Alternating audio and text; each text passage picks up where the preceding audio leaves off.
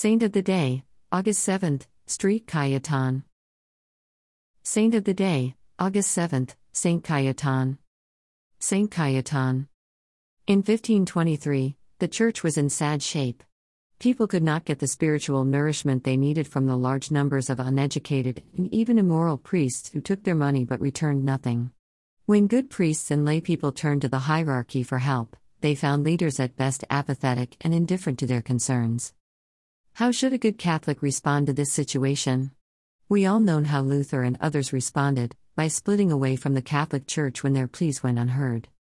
Cayetan took a different route.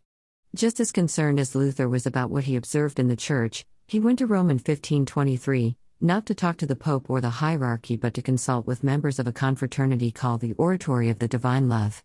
When he had first come to Rome many years before, he had felt called to some unknown great work there. A few years later, he returned to his hometown of Vicenza, his great work seemingly unrealized. He had, however, studied for the priesthood and been ordained and helped re establish a fated confraternity whose aims were promoting God's glory and the welfare of souls. In the years he had been gone from Rome, he had founded another oratory in his hometown in Verona where he had promoted spiritual life and care for the poor and sick not only with words but with his heroic example.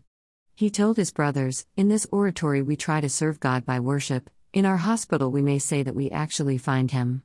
But none of the horrors he saw in the hospitals of the incurables depressed him as much as the wickedness he saw everywhere he looked.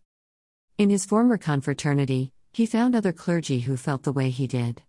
They didn't want to split off from the church, they wanted to restore it. So they decided to form an order based on the lives of the apostles in the hopes that these lives would inspire them and others to live holy lives devoted to Jesus.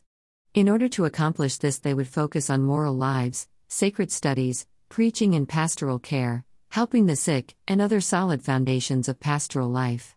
This new order was known as Theatine's Clerks Regular because it was an order of the regular clergy and because a bishop known as Theatensis was their first superior general, although Cayetan is considered the founder.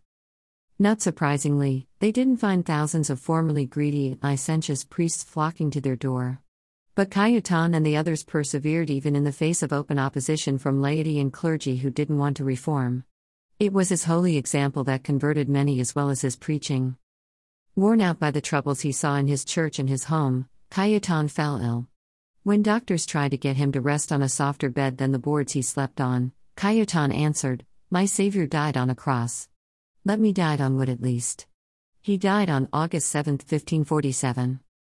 August 1481.